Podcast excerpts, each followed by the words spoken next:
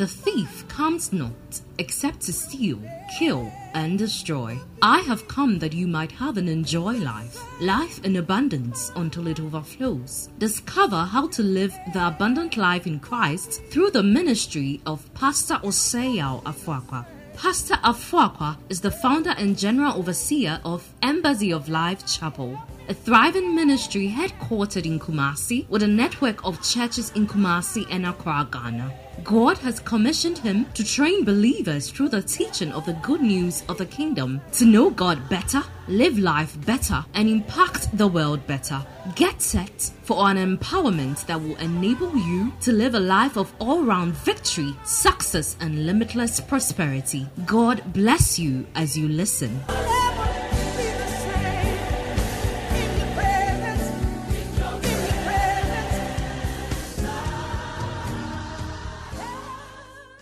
Praise the Lord. So we are talking about foundations. Somebody say foundations. We talked about the foundation of God's word. We talk about the foundation of Christ. Somebody say foundation of Christ. I started talking about the foundation of honor. Somebody say honor. The Bible says, honor your father and your mother. That is Ephesians chapter 6, verse 1 to 3. This is the first commandment with the promise that it may be well. Somebody say, It may be well. Say, It may be well. And when the Bible says it may be well, it's not just talking about money. You see, the world puts premium on anything that is associated with money. We think that money is the ultimate. Money is not the ultimate. Money is not the. Turn to your neighbor and say, Money is not the ultimate. Yeah, as important as money is, it is not the ultimate. When you don't have it, you see it as the ultimate. When you get it, the miserable way money treats you will now make you see that there must be something superior than money. And you don't have to get it and be miserable by it before you learn that. You should learn that before you get money. Yeah, there are many, many, many people who pursue money at all costs and they get it by all means and they get destroyed by all means. The Bible said their sorrow shall be multiplied that hasten after another God. I have great respect for money because I know the difference money can make. But I am also minded by scripture that money is not all. That is why it's important. If you do well in life, the principle of honor must be observed. If you do well in school, you must honor your teachers. If they are going to teach you and train you to become a good person, you must learn to honor your boss at work. We looked at a number of these areas. We said that honor is an important virtue and value in our kingdom. Somebody say, We are in the kingdom, in the kingdom. of honor. Honor. honor is a virtue that we must manifest in all our ways. All right, so we looked at honor and we looked at the roll call of honor. I talked about honor for God, honor for spiritual leaders, honor for our fellow believers, honor for our natural parents, honor for the aged and the elderly, honor for our spouses. Turn to your neighbor and say, honor your spouse. Honor your spouse. If you are married, and honor women. If you are not married. yeah, there are some people, their mindset is so warped they have a certain mindset about women, which does not allow them to treat women with proper care and sensitivity. And you must learn it. Every man must learn how to treat women, whether you have sisters or you don't have sisters. Oh, me, it's because we're five boys. That is silly. Yeah, you have to learn. You didn't know chemistry, you have learned it. Now you're a chemist. There are many things that you were not born with, but you have learned them. You have to learn to treat with honor the people that must be treated with honor in your life. You see, the, the thing about it is that when you see somebody honor others, it's because he's a person of honor. Usually, people who don't have honor for themselves don't honor others. When you don't honor yourself, you don't honor others. If you look at Jesus, in all his dealings, he always sought to preserve the honor and the dignity of people. So they will arrest a woman. They say, We caught her in the act. She's messed up and we want to kill her with stones. Meanwhile, she wasn't alone. They were doing selective justice. Jesus said that that is not what is befitting of a woman. When the Bible talked up in First Peter about husbands honor your wives, it was countercultural because at the time, wives were just like a TV set in the home. That's what a wife was. In that era they lived in. Wife was just a, like a property. You do whatever you want. So it wasn't a person that was valued or honored. But when Christ came, everything he taught was the opposite. He remember his account. He said, uh, Must I put away my wife for any reason? I mean, how do you put away for any reason? If the person was valuable, you don't put away for any reason. And any reason can be like, uh, Please, could you please, honey, press my suit for me?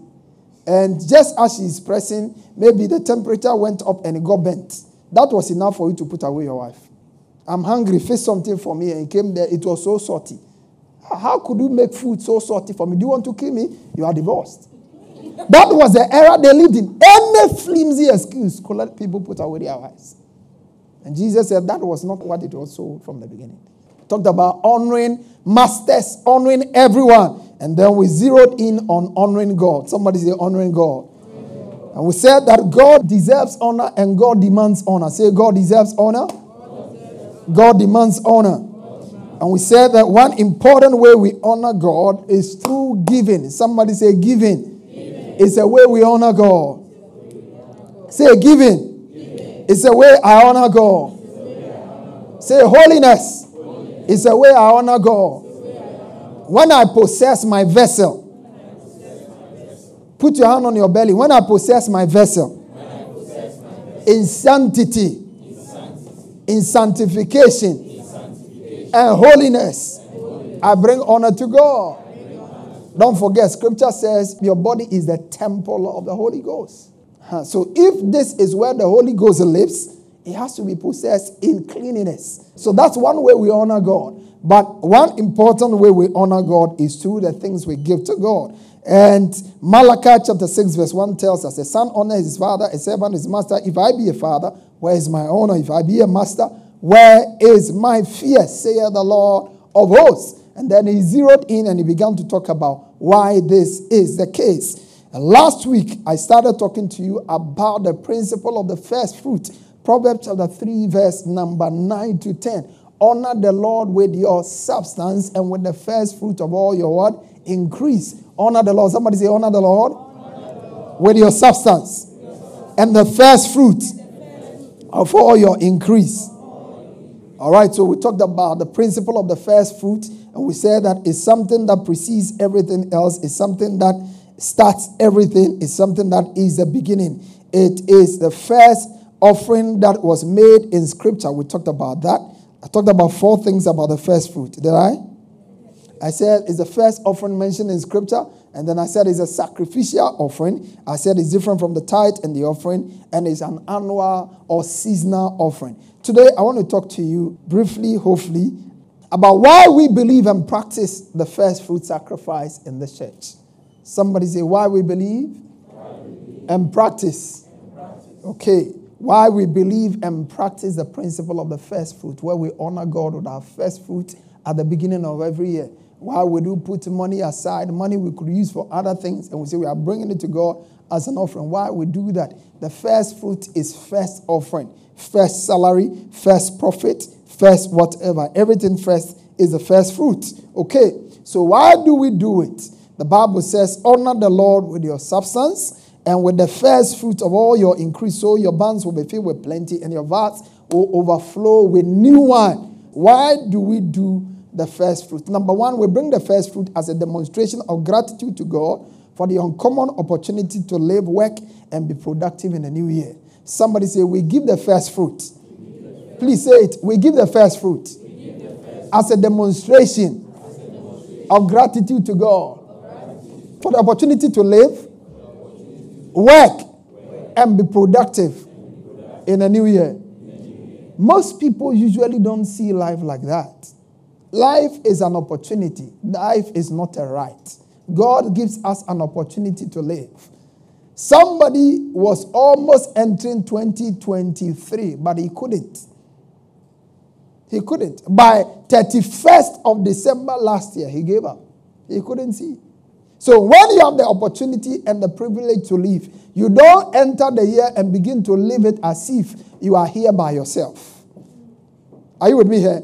You don't. You don't. When people come antagonistic and they begin to fight scriptural principles, they simply do not know what they are dealing with. The Bible says, Oh, that men will praise God for his goodness. Psalm 107, verse 21 to 22. That men will praise God for his goodness and for his wonderful works to the children of men. And let them make the sacrifices of thanksgiving and declare his works with rejoicing. Oh, that men will praise God for his goodness and they praise him by offering precious sacrifices. Are you with me here? That's what we do. Bless the Lord, oh my soul. And all that is within me, Psalm 103. Bless his holy name. Bless the Lord, oh my soul. And forget not all his benefits. When you enter a new year, one of the great things that is always a good discipline to do is to be grateful to God. And gratitude is a virtue that you must possess. The Bible says in Lamentation chapter 3, it says, It's of the Lord's mercies that we are not consumed. It's because his compassion does not fail. That's why you are here. You are here today because of his mercy. You will be here tomorrow because of his mercy. You will be here next year because of his mercy. And you have to keep on celebrating the mercies of God year in, year out. I'm I communicating? You won't have a day to live where it will not be because of God's mercies. There is not going to be a day like that. There is not going to be. As long as you live, you will always be kept by his mercies. It's of his mercies we are not consumed. And if he's kept us with his mercies, it's only right, it's only proper that we come saying, Thank you, Lord. We thank you that we are alive. We thank you that we have work we can do. We thank you that we have health that sustains us in our daily work. Am I communicating somebody? That is the principle of the first fruit. When we bring the first fruit, simply we are saying, Father, we thank you for a new year.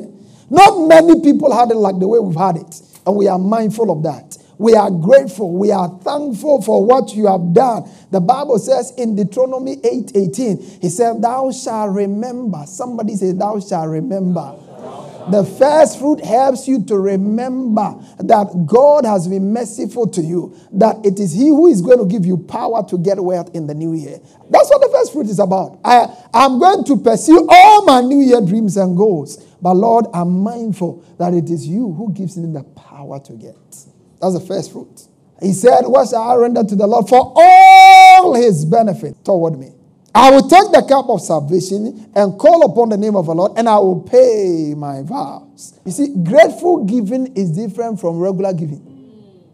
I checked in the Bible and I realized that when people gave because they were grateful, they always gave to a measure that was unexplainable. Remember Mary Magdalene when she came? She accumulated a whole year's pay and bought something priceless. And what was she doing with that? It wasn't because of it. She was just saying to Jesus, I am grateful. I am grateful. I am grateful. I am grateful. Legalistic giving is not grateful giving. Grateful giving gives over and above. I am grateful. I can show you scripture after scripture where people gave because they were grateful and they gave it generously and they gave joyfully. Look at First Kings. First Kings chapter 3, verse 4 to 10. Now the king went to Gibeon to sacrifice there for what? For the fact that God had been merciful to have chosen him as king. Solomon knew that he wasn't the least likely to be king. He wasn't the most likely to be king. He could have easily lost the place because there was a lot of contention. Adonijah was fighting. Absalom had already fought his father. David had many sons. And mind you, Solomon was not even a son prop, so properly called. He was a son of Bathsheba. So if anybody was supposed to be entitled to the throne, not this illegitimate child, what everybody used to do was to offer one bull. At least 10 bulls were enough. But out of overwhelming heart of gratitude, Solomon offered a thousand burnt offerings. And when he did, you saw what God also did in response. God didn't need to do anything more but because he will not be outgiving, no man can outgive God. He has to demonstrate to Solomon, listen, you have been good, but I'm too bad. As the Americans will say, you are good, but I am goodest. So he gave him, and when he finished, he said, Solomon, listen, let me see you how generous I am. What you did is unprecedented. And I'm also going to give you something that will make you unprecedented. Ask me what you want. Whatever you want, I will give. And Solomon said, Lord, I want nothing but wisdom. Give me wisdom. God says, Solomon, you are a baby. I know why you need wisdom. You are going to deal with kings, you are going to deal with people who are mightier and stronger than you. But listen, Solomon, wisdom alone will not give you the influence you need. You need some money. You need some power because a wise man's wisdom is not heard and his wise are despised. So, wisdom and understanding is yours. But Solomon, in your lifetime, I'm giving you wealth and money, riches that no man has ever gotten. That was not hard work, that was supernatural favor. Am I communicating here? I, understand the place of work, but listen, there is no amount of work that can give you as much as what the favor of God can bring you. You can work all your life and retire with your savings, but God can give you one connection that will bring you anything you could never have in in your lifetime. That's why faith, faith, people who operate by faith, they always live on a higher realm. They always live on a higher realm.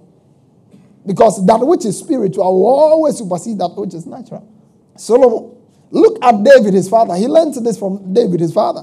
The Bible said David assembled at Jerusalem all the leaders of Israel. Second Chronicle chapter 28, verse 1 to 5 and said, The officers of the tribes and the captains of the divisions who serve the king, the captains over thousand, captains over hundreds, and stewards over all the substance, possessions of the king and of his sons, with officials, the valiant men, and all the men of valor. The king rose up to his feet and said, Hear me, my brethren and my people. I have it in my heart to build a house of rest for the ark of the covenant of God and for the footstool of our God, and made preparations to build it. But God said to me, You shall not build a house for my name, because you have been a man of war and have shed blood. However, the Lord God of Israel chose me above the house of my father to be king over Israel forever. That's gratitude. Can you see that?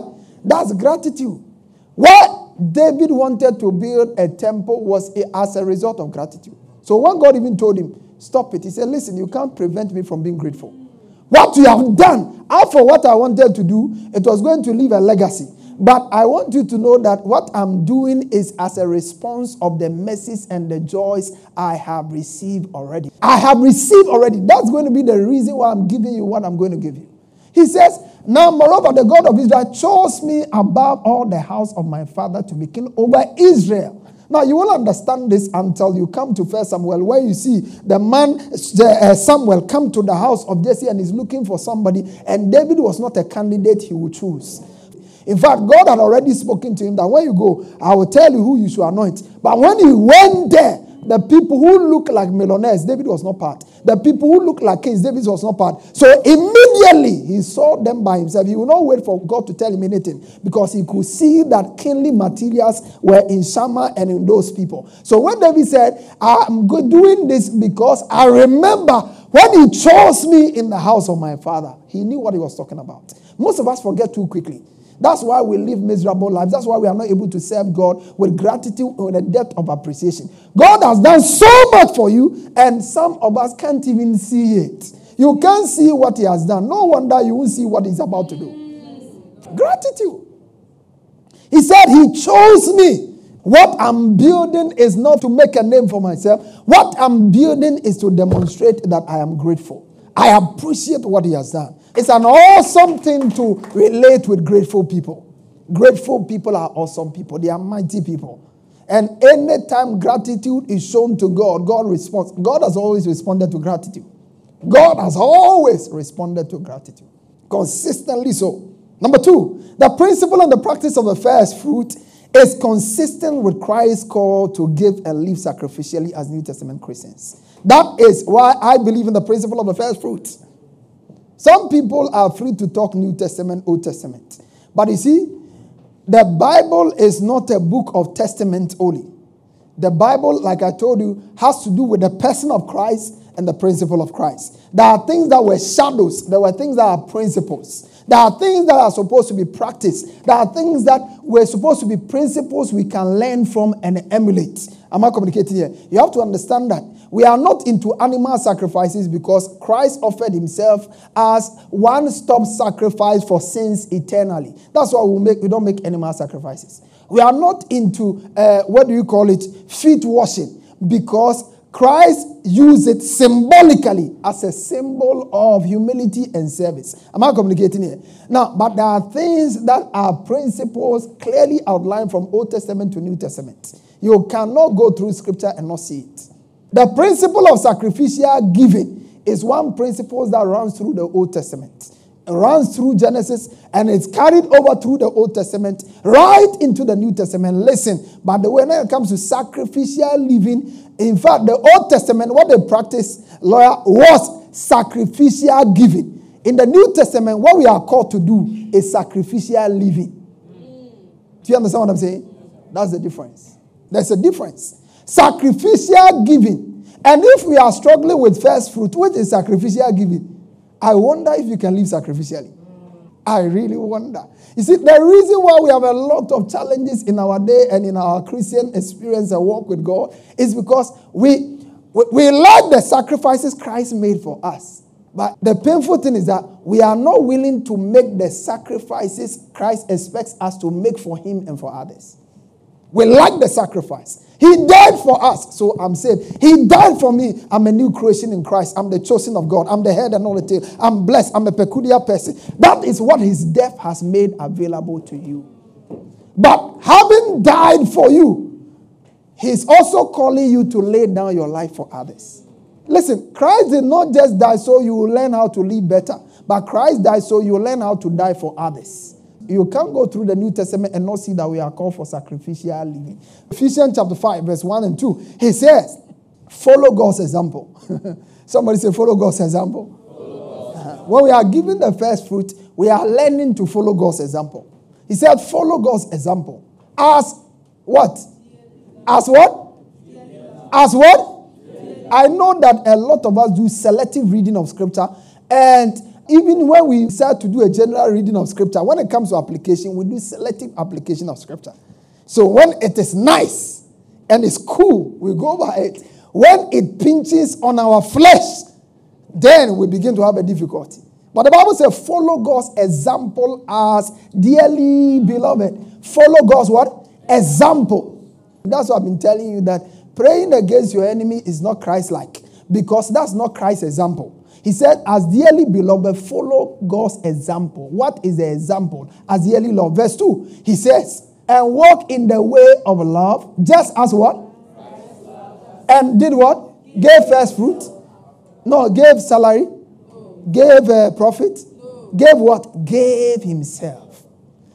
Never you forget, as I teach, that in the New Testament, your call is not to give sacrificially. Your call is to live sacrificially. Somebody say, I'm called to live sacrificially. That's the call. That's the call. That's the call. And your ability to give sacrificially is a proof that you can live sacrificially. Because if you cannot give that which is material, your life will be too precious for you to give. Your life will be too precious for you to give. I don't debate with people about giving at all. Because really, this argument about giving is not about giving. Oh. It's about serving and living for God. That's all it's about. That's all it's about. Jesus said, No one can serve two masters. Whatever your master is, you defend it. The people you see on social media defending money, and sometimes after hearing teachings upon teachings, will still defend it. They are not defending a doctrine, they are not def- they are defending their pockets. Because that's where their heart is. But if God is truly your heart, He said, Where your treasure is, that's where your heart will be. Am I communicating here? That's critical. In Romans, I like Romans chapter 12, verse 1. Romans 12, verse 1. So then, my friends, because of God's great mercy to us, I appeal to you. Offer what? Yourself. Offer what? Yourself. Your money, no. your first fruit, no. your tithe. Read it. Read it. Some of you don't read it because you, you don't want to read it so that you be confronted with the word of God. Offer what? Read it. Open your mouth. Offer what? Yourself. What am I to offer? Myself. Offer yourselves as what? As what? Dedicated to his service and pleasing to him. This is what true worship that we should offer. This true worship. True worship is the offering of ourselves. True, that's true worship. True worship is the giving of ourselves. Our money is a bonus. Anybody who can give himself can give his money. Anybody who can give himself can give his money. I'm telling you. Anybody who can give himself can give his money. Now look at this. Second Corinthians chapter 8, verse 1 to 5. You see, I wrote here, I said, the giving of your life to God precedes the giving of your substance. Somebody said, the giving of my life to God. Yeah, that's a quote. The giving of your life to God precedes the giving of your substance. In fact, one of the most authentic proofs that your life is truly given to God is your willingness to give everything else to God. That is one of the most authentic proofs. The giving of your life to God precedes the giving of your substance. Let's look at it. And I'm doing this from New Testament perspective so you can get your mind straightened up. Our friends, we want you to know. That's Second Corinthians 8, verse 1. Good. Our friends, we want you to know what God's grace has accomplished in the churches in Macedonia. Did you see what God's grace has what? Did you see that? What God's grace has what? Please read it. What God's grace has accomplished. So there is what grace offers you freely, and there is what grace accomplishes in you. That's why I told you that that generic definition, grace, is unmerited favor. It's not a biblical theory. There is an aspect of the Bible where grace is treated as unmerited favor. There is an aspect of the Bible where grace is treated as God giving you supernatural ability to do in the natural what you couldn't do. Am I communicating here? That's it. He says, We want you to know what the grace of God accomplished in the churches of Macedonia. And he's going to show us what did the grace do? They have been severely tested. Oh, the economy is bad. The dollar is unstable. That was the experience. They have been severely tested by troubles they went through, but their joy was so great that they were extremely generous in their giving. Can you imagine that? Even though they were very poor. So when it comes to generosity, it's not about rich people. It's about heart. In fact, a lot of rich people don't even give much. Their minds have been corrupted to believe that giving to uh, just and kind causes is better than giving to God. And unfortunately, a lot of Christians sometimes buy into that folly. Where instead of investing in the kingdom and in the salvation of souls and transformation of lives, we begin to commit our precious resources that could advance the cause of Christ, we commit them to so kind causes. God didn't call you to become, uh, become a philanthropist. He called you to advance his purposes. Am I communicating here? Yeah. That's what God called you to do. That's why, even in kindness, he says, start from his house. Start from where? His house. Start if you are going to give something to anybody, anybody you think is need, needy, find out if you can't find such people in the church before you think about outsiders. And don't be hypocritical with your giving. Pastors and churches where people are in needy and they can be helped. Such people are sidelined. That's why I stopped going to children's home a number of years ago. Because there are people here every month, there are people, every week, there are people in the church. I give them money before they are able to go to their school in the university. That people are here. There are more people here as I speak now. There are people here that I wish were back to school, but they don't have the capacity. And uh, our budget is also stretched. I'm I communicating here? And people are in church and they are wasting money on the. I mean, listen, if you are going to be a Christian, be one. If you are going to be fake, be fake. The Christian life is not lived on social media. We don't live our lives to please people. Jesus said, when we give, our right hand should not know what the left hand is doing. But today, Christian giving is on social media. You go to orphanage, you take pictures with the orphans. Who are you mocking? Now God or now you? Are you lifting yourself or you are lifting the people up? Am I communicating here? We have to be straightened up, and we can only be straightened up by scripture. That's the only thing that can straighten us up. It's not about what you think, what I feel. Oh, I, I think, how can Pastor be talking like this? He has lost his heart. No, I have not lost my heart. I've lost my sense of carnality. I have found my Christ likeness. That's what sacrificial giving is supposed to be made. I have people in my family who need help, and I could help them. But as long as they are not in Christ, they are not my eternal relations. They are not my eternal relations. So I can give them surplus. But if I'm looking for somebody to help for real, I look for those in church. And over the years, over the years, consistently so, my greatest investment has been in kingdom. My greatest investment has been in church people. Because that is what how a Christian lives his life. Am I communicating here? That's how a Christian lives his life. The Bible says they were broke, but they were generous. How could it be? That is what the grace of God does. When the grace of God comes upon you, it empowers you to do more than you can do by yourself. Left alone, you would like to save the money. But the grace of God will be moving you. This family needs help. This brother needs help. This sister needs help. And so, something you could have saved, you put it out there.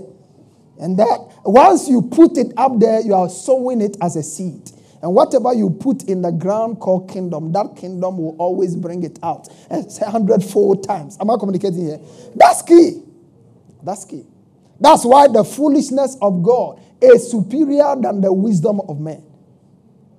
The Bible said they were broke, but they were generous and they were joyful in so doing. Verse 3, look at this. This is why they, I can assure you that they gave as much as they could. Okay? And even much more than they could offer of their own free will, no compulsion of their own free will. Of their own free will. When people insult pastors and say we, we are collecting money, this, this is the only place where we don't tell people how much they are to give. And people do it out of their own will. Praise the Lord. Whatever I'm teaching here after I have taught, whether you do it or not, now you get them. Am I communicating here? And people are, we see, when people, Christians are no longer allowing the word of God to influence their thinking, their actions, but rather, people who have not been born again, their spirit is still dead. They take counsel from such people. It's a very pity thing. It's a very pitiful thing. I will not, for one single moment in my life, go and stand by a dead body and seek counsel from a dead body. Because he has nothing good to offer. Are you with me here? He has nothing good. And the Bible says, when you are not born again, you are dead.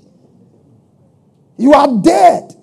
It's not a debate. I'm, I'm struggling to let go of this, my old schoolmate. We have been together from primary. You see, your born again experience is incomplete. If there's a word like that. Because if it was really complete, immediately your eyes will be open and you see that that old friend that you have been playing with from childhood is a dead person. And when you hang around a dead person and they are not opening up for life, they will soon start stinking. And when you hang around those days when we used to do uh, uh, uh, go and do the thing at, at that places, some other places, when you come out, the fragrance on you is a very powerful fragrance. Those of you who have known uh, WCs all your life, you don't know what I'm talking about. But there are some places when you appear and come, the fragrance is a heavenly one.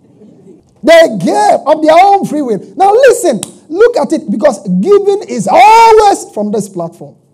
Verse 4, look at verse 4. He says, They begged us and pleaded for the privilege of having, have, having a part in helping God's people in Judea. Now look at verse 5. Verse 5. It was more than we could hope for. First, look at that. First is what? First. First, they did what? Please say, first they did what? First they did what? First, they did what? Gave themselves to the Lord and did. That's why they gave. That's why they could give in their poverty. They had given themselves to the Lord. They had given themselves to the Lord. Giving is not taught to one who has given his heart to the Lord. When your heart is with the Lord, they don't convince you, persuade you, and use all kinds of means to let you give. Yeah, because if your heart is gone to the Lord, your money will just be a testimony that your heart is with the Lord. Tithe, 10%, 20%. Oh, tithe is Old Testament. You see, your whole mind is corrupted. Your whole mind is corrupted. What you are defending is your pocket. You are not defending Christ. Yeah, that's what it's about. All debate, no matter how just they might seem, they concoct all manner of excuses. There are people who are in churches, they see that the leadership of the church is pursuing right things. They still have wrong mindset that pastors use church money. And he's in a church where he sees that the money is being used constantly to advance the cause of Christ. He's still thinking, he is such a person, how can you change him? His heart is not correct. You leave him to die in his uh, uh, crisis. And the Lord have mercy on all of us. So I said, number one, we do it to demonstrate gratitude to God. Number two, the principle and practice of a first fruit is consistent with Christ's call to give and live sacrificially as what? Good. And it's a practical way to acknowledge and affirm God's first place in our lives. Somebody say it's a practical way. You see, Christianity is a practical something. Oh. You can be a Christian and be one that people will not see. If you're a Christian, people will see it because Christianity is a practical lifestyle. It's not, it's not a, a religious something that you observe. It's a practical lifestyle. It's a practical lifestyle. The Bible says, in the life of the believer, Christ must have first place. Colossians, Christ is the visible likeness of the invisible God. He's the firstborn Son, superior to all created things. For through him, God created everything in heaven and on earth, and in seen and unseen things, including powers, lords, rulers, authorities. God created the whole universe through him and for him. Christ existed before all things, and in union with him, all things have their proper place. He's the head of his body, the church. He's the source of the body's life. He is the firstborn son. That's the first fruit. Who was raised from the dead in order that he might have the first place in. Have the first place in. Please, have the first place in all. Have the first place in spiritual things. Have the first place in matrimonial things. Have the first place in all things. In all things, the same Greek word that is rendered as first fruit. That's the same word used here. First place in all things. First place in all things. First place. God did not say in the Old Testament, have other gods before me. And the New Testament, he said, you can have multiple gods before me. The same God in the Old, he said, you shall have no other God before me. In the New Testament, he's still demanding first place. Are you with me here? He's demanding first place. Jesus says, Seek ye first the kingdom of God and his righteousness. And all these things shall be added. That's Jesus. Paul says that he must have first place in everything. First place in our money things. First place in our relationships. First place in our engagement at all levels. This is key. And the truth of the matter is that when we learn to put God first, He honors us. He honors us. He honors us. That apart from the fact that he deserves first place, he is actually kind and generous enough to still reward us when we obey him in doing so. And let me tell you, number three, the third reason why we give the first fruit in the church is an expression of our trust in God as our source and sufficiency all through the year. We give the first fruit to express our trust. Somebody say, Our trust is in Christ and Christ alone. Do you know that your sufficiency is of Christ? I like it when uh, 2 Corinthians chapter 3, verse 5. He said, Not that we are sufficient to think anything as of ourselves. Very important. 2 Corinthians 3, 5. Not that we are sufficient. Let's read that. Not that we are sufficient of ourselves to think anything as of. Please read that with me. Not that we are sufficient of ourselves to think anything as. Yeah. Not that we are sufficient of ourselves to think anything as of ourselves. Very, very important. Not that. Never you be deluded to think that you are sufficient by yourself. I am sufficient all by myself. I can get things done by myself. I can sort my children out by myself. I can sort my wife out by myself. I can sort my promotion out by myself. Paul said, Not that we are sufficient of ourselves to think that anything is of ourselves. But our sufficiency is of God. It's of God. And if you go down, he said, God who has made us able. Once your sufficiency is of God, he makes you able.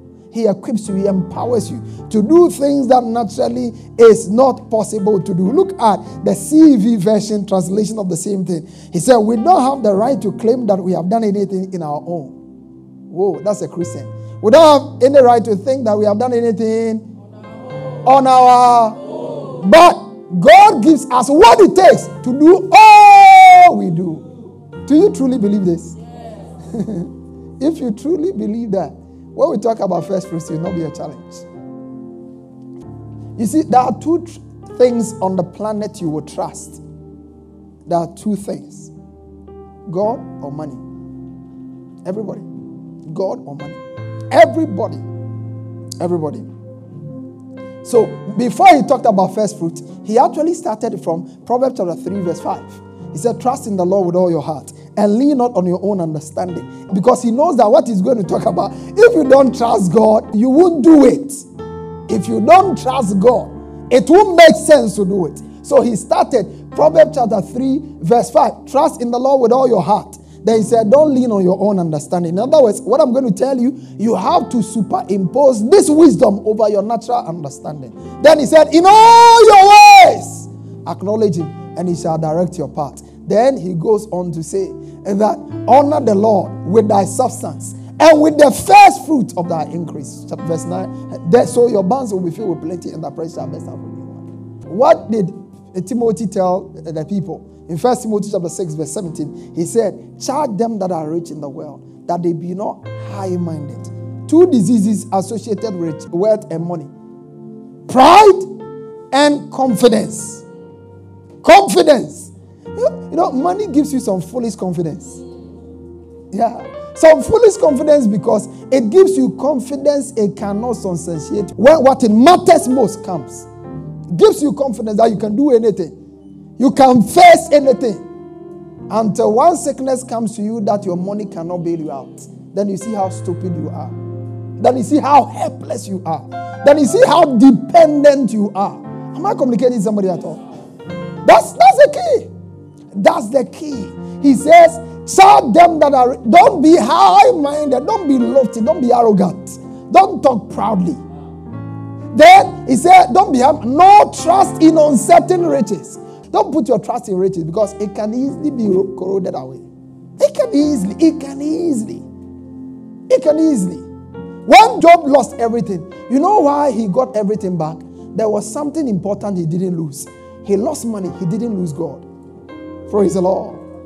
And there are people who, when they lose a lot in life, the reason why sometimes rich people cannot suffer some massive losses, and when it happens, they commit suicide and do all kinds of things, It's because that's where their confidence is. Their self expression is in it, their self esteem is in it, everything they have known in life is in it. So now that is gone, my life has come to an end. But listen, your life did not begin with money, it began with Christ. And so when all is lost, Christ becomes a solid rock upon which you stand. Am I communicating somebody here? He becomes the solid and the most authentic rock upon which you stand. So build your life on Him. Build your life on Him. The reason why we talk to you about money is because money is seeking to take God's place in your life. And if we don't educate you about money from a biblical perspective, God will lose you. God will lose you. There are many who, who confess Christ as Lord in their lives, but practically money controls them. Why can't you come for midweek service? Because it's a business deal. Why can't you make time and spend with God and pray? Because you have to catch up with something. That's all that is always pervaded. The Bible said, In the last days, perilous times shall come. Men shall be lovers of themselves, Man shall be lovers of money, men shall be lovers of pleasure. And then what God is looking for are men who are lovers of God. When you are a lover of God, giving is a natural part of it. I have not met any genuine lover of God who is not a giver. Praise the Lord. When you your heart is really transformed, that's where it starts from. Proverbs, the one who was so rich that he, he made silver to be like stones. That's Solomon. He was so rich, silver was considered stones. The Bible said, he spoke in Proverbs 11 28. He said, He that trusted in his riches shall fall. He that trusted in his riches. Before he talked about this, he started from Proverbs chapter 11, verse 24. He said that the liberal soul shall be made fat. There is that that scattereth and yet increaseth. There is that that withholdeth more than his meat by tender to profit. The liberal soul shall be made fat, and he that watered shall be watered also himself. Verse 20 says, He said, He that withholdeth, can you see? Do this, withholdeth. The Bible says, He that withholdeth con the people shall curse him, but blessing shall be upon the head of him that selleth it. Verse 27, he said, He that diligently seeketh good procures favor. There is a way the favor of God comes. When we use our resources to pursue the good of the kingdom, favor comes. Favor what? Comes. This year of grace, you enjoy favor. I said, This year of grace, you enjoy favor. You have labored for far too long. As you step into this arena of faith, you enjoy favor. And he tells us, He says, But he that seeketh mischief, shall come upon him. Then, verse 28, he said, He that trusted in his riches shall fall. Because you can't scatter when you trust in it. How can I be losing? How can I be losing so much? No, no, no, you can't do that. He said, He that trusted in his riches shall fall. But the righteous shall flourish. You will flourish in 2023. I said, You will flourish in 2023. You will flourish in 2023. You will flourish in 2023. Number five, it's a means to dedicate our work to God. So he established it with his blessings all through the year. That's why we give the first fruit. I'm showing you why we do what we do. Somebody say, why we do what we do. Yeah. Yeah. So wherever you are coming from, whatever they do there, I don't know why they were doing it. But here, this is why we do what we do. Okay? It is a way, when we give the first fruit, we say, Lord, we dedicate our work to you. So you establish it with your blessings. In the book of uh, Psalm 90, verse 17, it said, Let the beauty of the Lord our God be upon us. Let the beauty, somebody say the beauty. Let the beauty of the Lord our God be upon us and establish the work of our hands. He said, Establish thou the work of our hands. That's it. The beauty of the Lord our God be upon us and establish the work of our hands. Yes, establish thou the work of our hands. Why? Because except the Lord build, they labor in vain that build it. You see, he didn't say they can't build. Oh. he didn't say they can't build. He said, except the Lord build, they cannot build. No, you can build. you can build. but your labor in building shall be in vain. Except the Lord keep watch over the city, the watchmen wake, but in vain. Most times when I come to the church area around 2 a.m. thereabout, the moment I get down there, our security man will be busy sleeping sleeping. Sleeping. Of course, when older people are serving as security, when the army will not use them, that's what happens. He will be sleeping. Sometimes I'll intentionally blow the horn of the vehicle and he's still there sleeping. I understood that scripture very well for me. Except the Lord keep watch over the city, the watchmen wake, but in vain. Then he tells you, he said, It is vain to rise up early and to sit up late and to eat the bread of sorrows, for so he giveth his beloved sleep. 2023, it's my prayer that as you come to the frequency of faith, as you make a choice that this year, Lord, I've lived life, prioritizing my needs, I've lived life, see myself as the ultimate, see myself as a can do person, see myself as having the ability to do all the things I need to do. But through your word, I have received the knowledge that when I put you first, you'll come through for me. In this year, I make a commitment. That's a prayer I want you to pray. I want you to make that prayer, particularly those of us who have never ever ventured to trust God in that area before. Trust God and make that commitment to Him.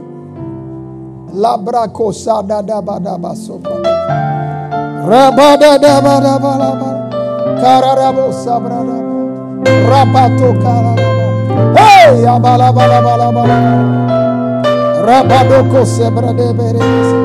kala la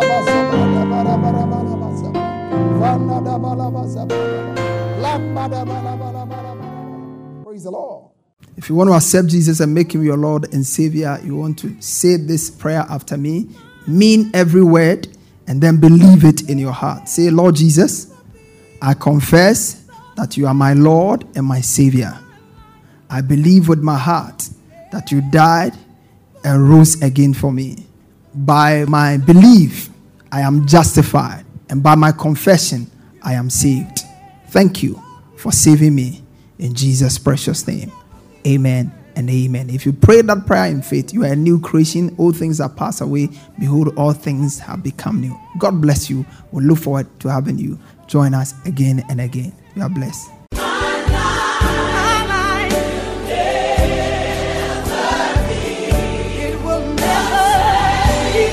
Pastor Afuaqua has just placed in your hands the key for all round victory, success, and limitless prosperity. Share your testimonies with us on 020 422 5790 or Email us at embassyoflifechapel at gmail.com. Get interactive with Pastor Afuaqua on Facebook, Instagram, and Twitter. For more information, visit our website at www.embassyoflife.org. Fellowship with us this and every Sunday for our service at our headquarter church from 8:30 a.m. to 11 a.m. for our good news service. And on Wednesdays for our discovery service from 6 p.m. to 8 p.m. Our church auditorium is located on the top floor of Nanama Ejakuma Plaza, opposite the Unity Oil Station, Santasi Runabout, Kumasi, Ghana. Alternatively, you can join us online for our services on Embassy of Life Chapel Facebook or YouTube pages. God richly bless you.